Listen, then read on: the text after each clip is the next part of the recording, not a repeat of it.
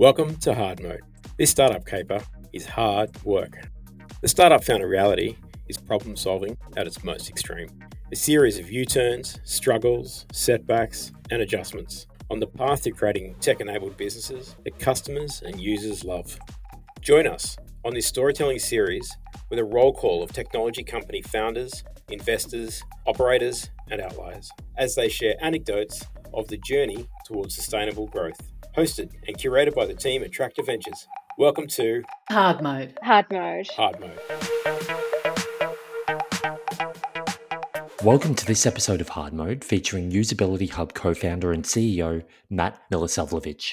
This conversation dives into how Usability Hub operate with their three co founder model, their company beginnings being somewhat of a happy accident, the particulars of scaling a bootstrap tech business, how modest success can be totally acceptable when doing so, and finding true success in outcomes such as building a solid team. This episode is hosted by Tractor Ventures co founder and CEO Matt Allen. Enjoy. Hey, uh, Matt from Usability Hub. Welcome to Hard Mode Podcast. Thanks, Matt. It's lovely to be here. Um, you've been part of the Tractor family for a little while now, but let's go backwards. Let's let's talk about um, the beginning of Usability Hub. When did it start? Why did it start? And um, and you and your two, two co-founders, what really sort of kicked the whole thing off? Yeah, sure. So um, I guess in a sense, Usability Hub uh, as a business uh, was kind of a bit of a happy accident um, in that you know creating a business wasn't actually the intention at the outset. So originally, um, it started off as a website called FiveSecondTest.com, uh, which I made with a, a neighbor friend of mine. And, um, and the idea came about after going to a web design conference uh, in Melbourne and hearing a talk by this guy called Robert Hoekman Jr., and then subsequently uh, buying his book. Um, and um, uh, in it, he describes this research methodology called five second testing, where you basically kind of show someone a design for a brief period of time and then ask them some questions about it.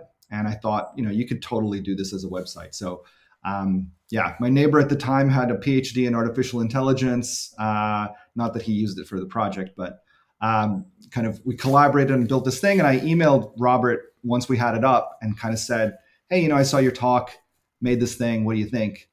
And uh, and he loved it and started showing it off at um, all these uh, web conferences that he was speaking at. And it just kind of took off from there. Um, so after that, um, I started working with uh, another friend of mine called Alan, um, and we worked on it together for a couple of years. And at that point, it actually became Usability Hub as we sort of expanded the, the number of methodologies that you could use. Uh, and then subsequently, Alan and I actually uh, participated in the first StartMate batch uh, with a company called Bugherd. Um, and at that point, we actually got Nick and Tristan, who are now my co-founders, uh, on board to kind of take the reins for a while, and then I rejoined in uh, in 2015, I believe.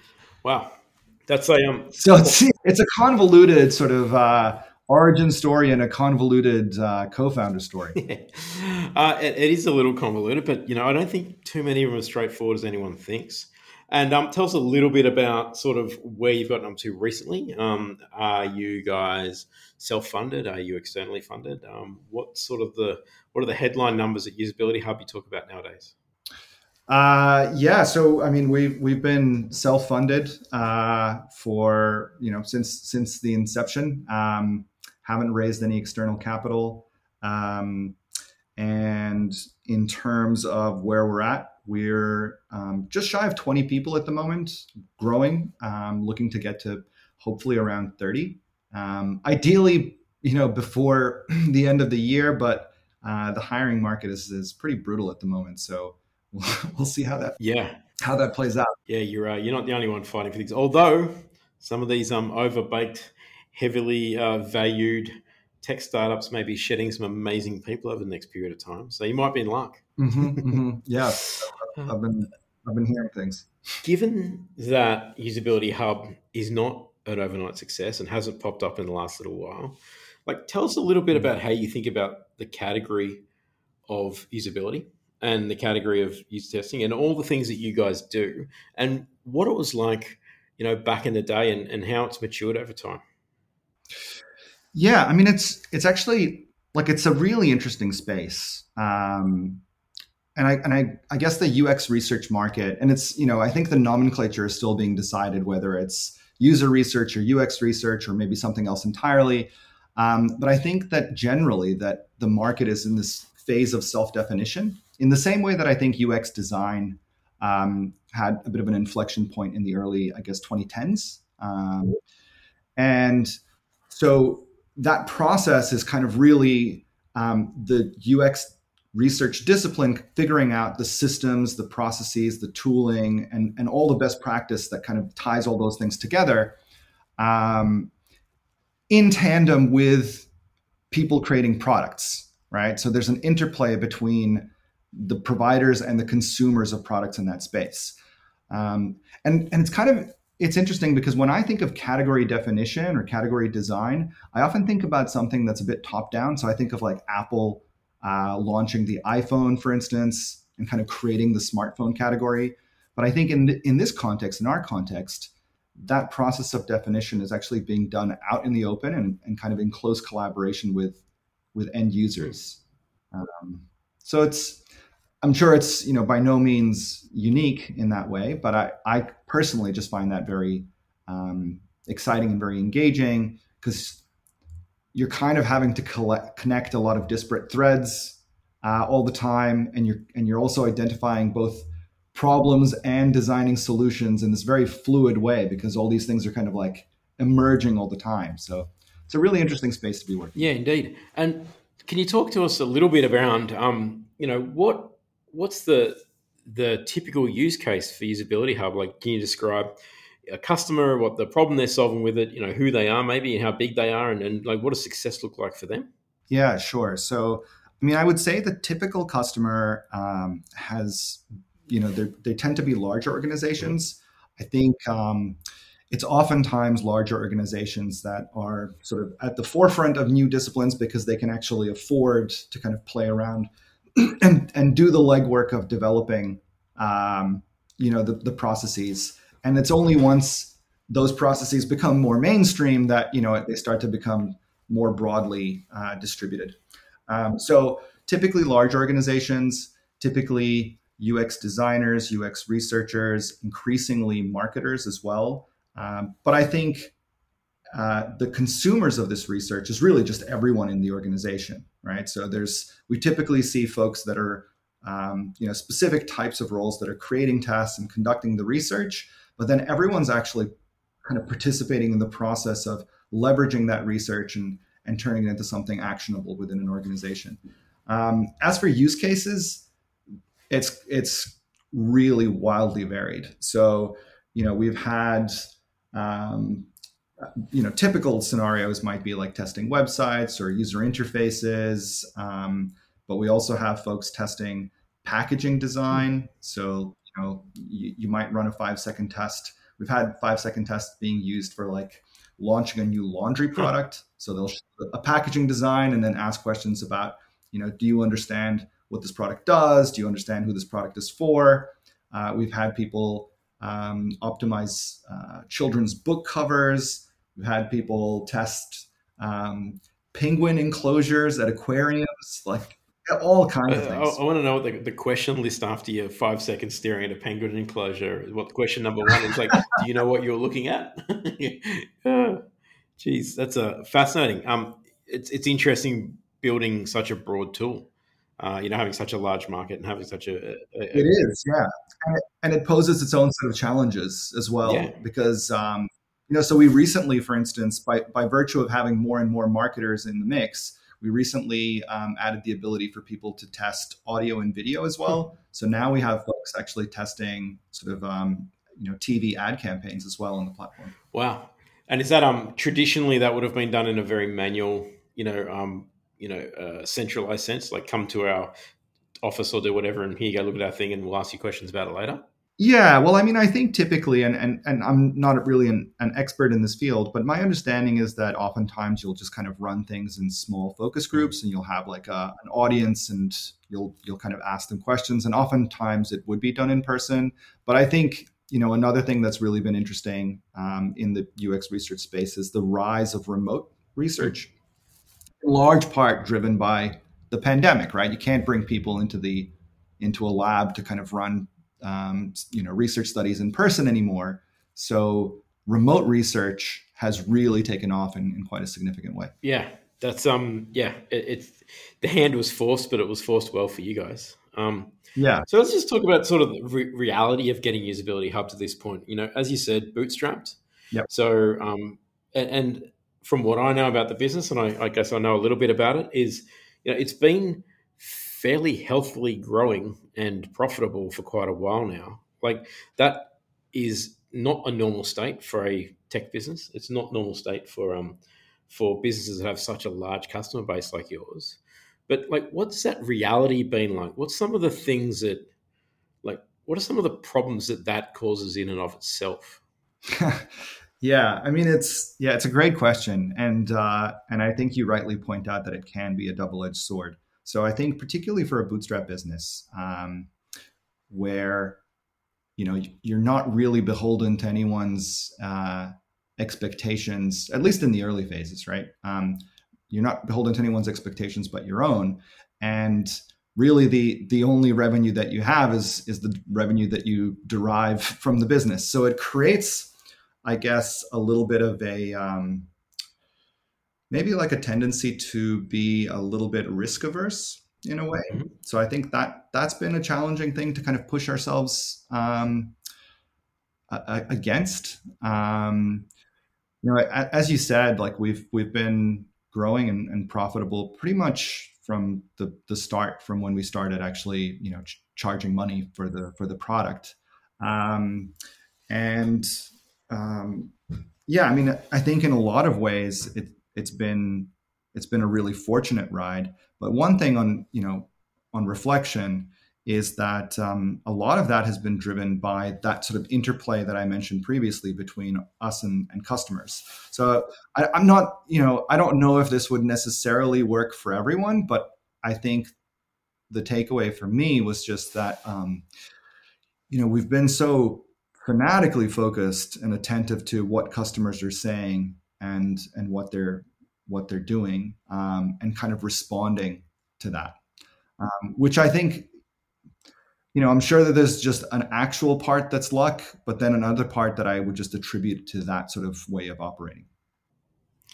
You know you mentioned um, sort of having to convince yourself about doing the next thing or the way you described it was you know risk averse mm, right. How, how, how does that play out in you know a company that's got as you said, you know, you can look in the bank account, there's plenty of money, but there's this constant tension, you know, in not just Usability Hub, but a lot of our portfolio companies, which is we've got some cash. We know we want to do something with it, but we don't quite know what yet. You know, we don't want to lose it. That risk aversion rather than the, you know, the maybe the more venture backed, let's go, you know, let's put it all, let's push it all the chips across the table and double down on this one thing. Like, how do you internally decide which direction to go amongst yourselves and your your, your co-founders. You've got two co-founders. Yeah, that's right. Um, I mean, I think that process is one of sort of ongoing evolution. I think, um, you know, one of the things that motivates us um, and kind of informs our decision making process is just what's going on in the market in general. So, you know, part of the equation is what are customers saying, um, and what are they asking for? How are they operating? But then also, like, what are other com- what are other companies in the space doing? What are our competitors doing? And so we use, I guess, those two um, lenses um, to kind of inform the decision making process. In terms of like pushing ourselves, you know, just to kind of um, elaborate a little bit on that previous point, I think with venture backed businesses, there is this understanding that the expectation is that you're going to have to be really big, right? And so there is, um, I guess, like venture backed businesses tend not to be satisfied with modest outcomes. They, I mean, they just can't, they can't be satisfied with modest outcomes. And so it, it creates an incentive to keep trying things um, until you find something that's really, really significant right? And by virtue of having you know investor capital, you can kind of afford to do that in some ways. And that sort of pressure of runway also kind of makes you a lot more determined and focused to achieve that. Whereas in a bootstrap business, I think um, you know modest success can be um, very acceptable in that context, um, and there isn't as strong of an incentive to kind of iterate to something colossal. And there's also like this, you know, you, as I mentioned before, you're far more protective of the revenue that you do have because that's that's all you've got, right? You're not there's not going to be any other source of revenue. So, yeah, I mean, it is a challenging thing to to combat, and I don't know if I have, you know, a really good insight here. I think the way that we've approached it is just um, again sort of letting letting sort of customer needs determine like you know how big we should be and uh, and where we should go. Yeah. You did mention um, you know the market and what the market's doing and you know a problem or a thing that a lot of bootstrap founders worry about are you know hugely cashed up uh, mm. competitors. You know and you've got some that you know the the definition of your market is quite broad. So there's you know there's some local players some international players how do you how do you deal with that sort of monkey on your back when mm-hmm. local VCs are pumping in you know tens of millions of dollars in fresh capital into things that technically you know rub up against what you do or even step on your toes? Um, well, I don't know if we think about it all that much, to be honest. Mostly because um, like we're actually in quite a healthy financial position. So, um, you know, while it's definitely true, we have uh, very cashed up competitors that are moving very quickly. I think, um, yeah, like in terms of you know our financial position, I think we can actually comfortably fund all of our growth plans, and um, I think that takes a lot of the pressure off in terms of you know comparing ourselves to others. Uh, one thing that I will say, and this is kind of an increasing, increasingly more frequent thing that I'm thinking about, is that there is like a bit of a, a difference in in signaling uh, between bootstrapped and venture backed businesses. So, you know, one thing in, in terms of attracting you know highly ambitious people that might already be working in, in at venture backed businesses, I think being bootstrapped uh, can be a little bit can make things more challenging in terms of attracting those types of people because the sell is you know like why would one leave a rocket ship to uh, to come work at something that's a bit more uh, low key and a bit slower. Um, mm. So it's, I mean, I don't have any sort of you know concrete answers here, I, and and I don't think that there is any sort of objective truth to be had. It's just something that I've been thinking more and more about. Yeah, the um, you know, the hiring of talent's an interesting one because I think you know when you be, when you started Usability Hub um, back in the day. Mm equity wasn't something anyone got excited about, right? I remember when I was running a recruiting company, and you know the people we were hiring were just like that. That's magic money that doesn't cost anything, but doesn't make me anything either. And now we've got all got friends who have worked at Atlassian or whatever and bought a house with their equity, and people are starting to pay attention to it. Um, you know, what other um, we you know we we think that you know equity in Attractor itself is a um, is a long term incentive. You know, the short term incentives are wrapped around um, salaries and working condition, and the medium term is kind of profit share. Have you guys thought about any other mechanisms you use when when talking to people to overcome that problem you just mentioned, which is come and work with us? You know, it's it's not uh, we're a different beast, and here's how. Yeah, I mean, I think that there is more to be figured out in terms of actually creating, um, you know, a compelling narrative because so I mean, I will I will say that you know we have a, a profit um, share distribution as well, uh, and we're currently putting together um, a, a, share option pool. Um, so you know the the the offer that we have is kind of commensurate with, um, or it's sort of comparable to um, to other places and, and venture backed places. Mm. The thing that is, I think, challenging is is really the strong associations that folks have with bootstrap businesses, I think there's often a connotation that it's like a lifestyle business. Um, and so you kind of ha- have to almost actively fight against that. Like in, in our case, mm. you know, we're we're really sort of uh, you know working as hard as we can to grow and and be ambitious, and we ha- and we're you know always tackling more stuff than we uh, that we can. Um, so you know it's by no means uh, a lifestyle business, but nonetheless, I think that there's this strong connotation that I think um, is is a tricky one to, to actually fight against. Yeah, it's, it is a tricky one. I think I think um, you know the, the, the best trick that a lot of the, the the devil VCs have played is that they've convinced everybody that you're venture backed and important, or you're not, and there's only two types. Mm. Um, and we know at Tractor that's just not true, right? You know, part of the reason you're part of the Tractor family, although you didn't need our capital, you've come to you know hang out with other founders like yourself that are growing extremely impressive businesses that have down gone down the traditional route. Um, maybe touch on that a little bit. Some of the some of the things that that you know some of the questions you had when you came and, and, started hanging out with us and some of the maybe some of the answers that you found along the way? Yeah sure.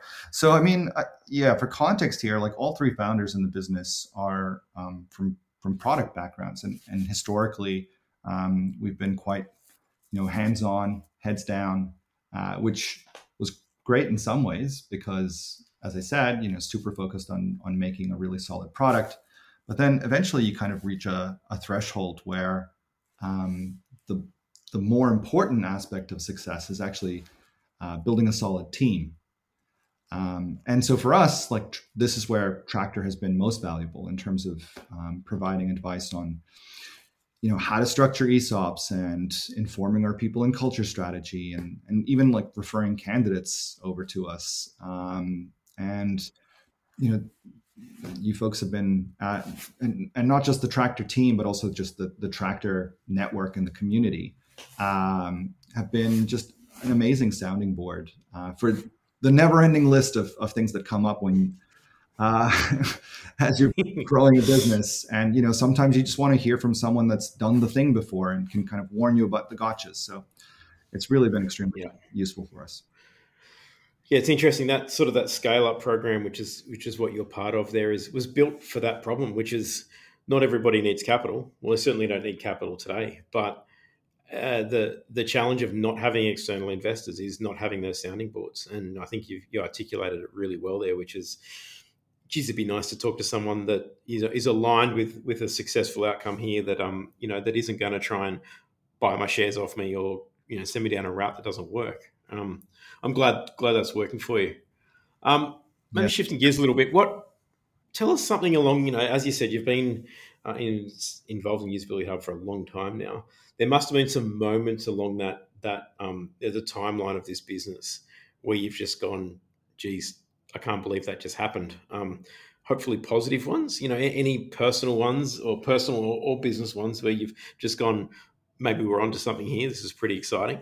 Um, yeah, sure. So I think there's like, well, um, there's like a, I guess, an inflection point in the business. Um, so, um, so this is like going a few years back now. So in, in 2018, we basically completely overhauled the product. Um, it was like a ground up rewrite um, to both sort of extend the capabilities, but it also involved a you know a complete redesign, a change in pricing. It was a colossal project. It kind of, it took six seven months to to complete. So in some ways, it's kind of like a textbook case study in what not to do. Uh, in that, you know, change, changing so many things all at once is uh, kind of and making that big committing move is quite risky. But I think one thing that we were really confident about is that we we had been collecting just a wealth of customer feedback, and we're and had been like really sort of meticulously connecting all these different dots like all these different things that customers were telling us and kind of finding patterns and it's like okay cool this makes sense. And actually, if we do, you know, approach it this way, we actually address all of these concerns. Um, and you know, it it ended up being a significant uh, change in the trajectory of the business. So, you know, as I mentioned, you know, we'd had um, steady year-on-year growth since the very beginning. Um, but then in 2018, when we launched, you know, we re- relaunched the website, we really relaunched the product um, the line just changed in a way that just just made previous years look kind of flat. Um, and um, you know, it was it was really at that point, you know, that the that as a team we were kind of like, okay, we've we've just unlocked kind of a, a new level here. Um, so that was that was a really um, yeah, that was a really uh, positive experience. Um, yeah, and um, and a real milestone. Um, and obviously, um, you know, rapid top line growth in a bootstrap business like this is exciting. Um, you know, what does that actually translate to? Like, did it did it translate into everyone working harder? Did it translate to a bigger crew? Did it translate into you know the everyone being able to sort of de-risk it a little bit and take some money out of the business? Like, what actually hmm. happened once you you were confident that line was going to keep going up and to the right like that?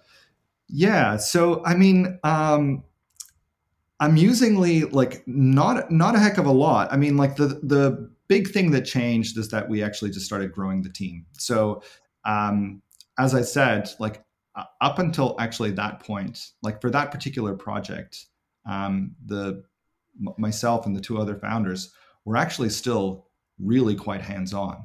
Um, and uh, and we were also working with um, mostly a remote team at, at that point, but like remote in the sort of in a very naive way. We had like basically every member of the of the team other than the founders was like in a different time zone, and it just hmm. it did not work well. And we were thinking like, oh, maybe we were doing something wrong, but it, actually we we're just kind of hitting real sort of logistical challenges that you know we, we ended up deciding like that wasn't going to work for us. So the really sort of significant change that happened after 2018 is that we decided to go all in on on sort of growing the the melbourne team and and um, yeah. And also making that shift from you know being hands-on uh, building the product to being hands-on building the the team and building the, the business yeah, right. And um, tell us a little bit about the team now. How how many of you say there were? So it's just shy of twenty. So I think it's it might actually be bang on twenty. Actually. Yeah, right. And um, and how's that split amongst um roles? Uh, so we have uh, it's like five, six people on the product team. Um, there's um, a couple of people in ops, three people, uh, four people in sales. Um, a few people in customer support, um, and and then also the founders. And we have we have a few folks that also um, handle the sort of um, panel QA side of things. So our product is both a platform for conducting research, but then also a, um, a panel that you can recruit participants to take part in that research. And as part of that offering, we actually do um, sort of quality assurance work um, as well. So we have folks that kind of work on on that team too. That's awesome. Um, you know, you get a lot of stuff done with very few people, um, which is always uh, and, uh, something that I admire. I think, um, you know, capital efficiency, and if you can keep your customers happy, your staff happy, and not have a you know a squillion people around who uh, to do it, then like that's sign of a great business in my mind. Um, so congratulations on that. Oh well, thanks. That's um, lovely to hear. Um, what's is there anyone in particular that, that you admire? You've been in business and tech for a long time, about as long as me. Um, like who stands out as someone you, as someone that you really sort of in, enjoy the way they, they go about their their life? um, so I will say that I don't tend to sort of uh, pay too much attention to other companies. I guess so. You know, I mostly just spend my time focusing on on our customers. Um, but there are d- definitely companies that I admire. Um, one company that you're very familiar with is uh, BuildKite. Um, they're a local Melbourne-based company, um, and I happen to know a few people there um, personally, and I've chatted with a bunch of them. And the thing that I really like about BuildKite is just the the high degree of in- integrity that they have, um, and the high degree of care for their team I think it's like they've, you know, as far as I'm concerned, um, you know, they're kind of a, a, benchmark for me in terms of, um, yeah, just just how well they take care of their team um, and and their approach to growth as well. I think um, you know they kind of um, kind of like do do the right balance of you know taking on board some investment, but also growing in a very thoughtful, considered way as well. Um, mm. Yeah, I think there's a, there's a really a lot to like. Yeah, there's there's certainly something about you know focusing on your team. I um I speak to my team all about all the time around you know my time at Amazon. They would talk about being customer obsessed, and it's an interesting thought process because at a certain point, especially when you you know at the management level that you are and I are, I'm team obsessed. It's like if I can build the right team, the team will sort the customers out. And I guess you know the customer obsession is the the thing you want the people at the edges dealing with the customers to think about. But at some point in time, it's building the machine that builds the machine. Yeah, is really where you get the efficiency. It's it's I, I definitely agree, um, but I will be honest and like and candid about myself and and and say that I think in my instance, like I think where my affinities and where my strengths lie are on the customer end of things. And so it's an interesting thing to kind of figure out like how to because I agree, right? An obsession with the team and kind of a focus on the team is critical. So I think one of the things that's, you know, um, um, an ongoing uh, thing to figure out is how to actually build that sort of team obsession capability within usability hub um, hmm. not to say not to say that you know building the team is is something that's not a not a focus and priority it's just that i i do yeah i want to be sort of um, i guess authentic about where my sort of strengths lie and so like how do i how do I build a team and how do I build a culture that helps um, augment the areas where you know I'm not as strong. Um, so I think you can do both. Like I think it's an and not an or. Like I, as as a leader, you know, if you if you're too far away from the customer, you're, you're going to lose lose track of that stuff, right? We all see some very public leaders losing losing contact with um, you know, the actual thing that their customers are doing. I think that happens mm-hmm. too yeah. often. Yeah. I mean, even even even you know, with my CEO hat on a tractor is is you know my, my job is mostly to make sure that we have enough capital to deploy to help as many founders as we can. But um, you know, every day I'm talking to and thinking about the problems founders face and how we can help solve them. Even though you know uh, I'm not in the weeds every day, and that's not part of my job. Um, all day, every day. But I think the minute you stop is the minute it all falls apart. So mm. I think you're on the right thing there. Like I don't don't don't stop. It'll get worse if you stop. Uh, yeah. Hey, um, what's what's next for Usability Hub? Um, you know, where 12 months time, so halfway through next year, where you mentioned earlier that you you know you're scaling that team up. Yeah. But from a um maybe just from a sort of a more macro perspective, where where do you think you might be? Yeah. So, I mean, I think we tend to kind of plan in sort of uh, concrete increments. So, we'll kind of map out the roles that we need and kind of the projects that we want to be tackling. And so, we we tend not to look very far into the future. Um, and I guess like at the moment, there's there's a bunch of stuff going on. So on the product side of things, we're actually working on uh, some new products um, that we're pretty excited to be launching uh, later this year. So the intention is to actually have a new product out in the market um, towards the end of the year. And uh, and then in terms of um, you know overall top line growth, um, looking to basically double revenue by the end of the year and and sort of grow the team by uh, fifty percent or so. Um, so at the moment, we're hiring a couple of product designers and then adding a bunch of people in sales marketing and customer success. Customer success is actually a team that we're that we're, we're going to be building out from scratch. Um, so we have a bunch of roles that are going to be kicking off in the coming months. Um, and yeah and as i mentioned i think the, the, plan at the moment given sort of what we've mapped out probably gets us to about 30 odd people or so yeah wow uh, amazing i think um, you know your customers uh, growing quickly as well, obviously, realizing that mm. the impact of using Usability Hub in, inside their businesses is shortcutting a bunch of their manual, offline, clunky processes. And obviously, um, hopefully, they're telling the rest of the organization uh, as they do it, which is super exciting. It's been really, um, really great having you um, part of the Tractor um, family and um, and helping you out with some of those things. I think our team is you know enjoys speaking to pragmatic, uh, you know, ambitious founders who want to take in as much information as they can, use that, and then you know make those decisions, just get on with it, which is definitely how we we see you guys. Um, and just want to say thank you very much for your time today. It's been really great. I hope um, it was useful saying some of those things out loud. Um, it's hard to to reflect on some of your success sometimes. So yeah, thanks very much for your time, Matt. Likewise, yeah, it was a really really great conversation. I, I really enjoyed it. Thanks for having me. Fantastic.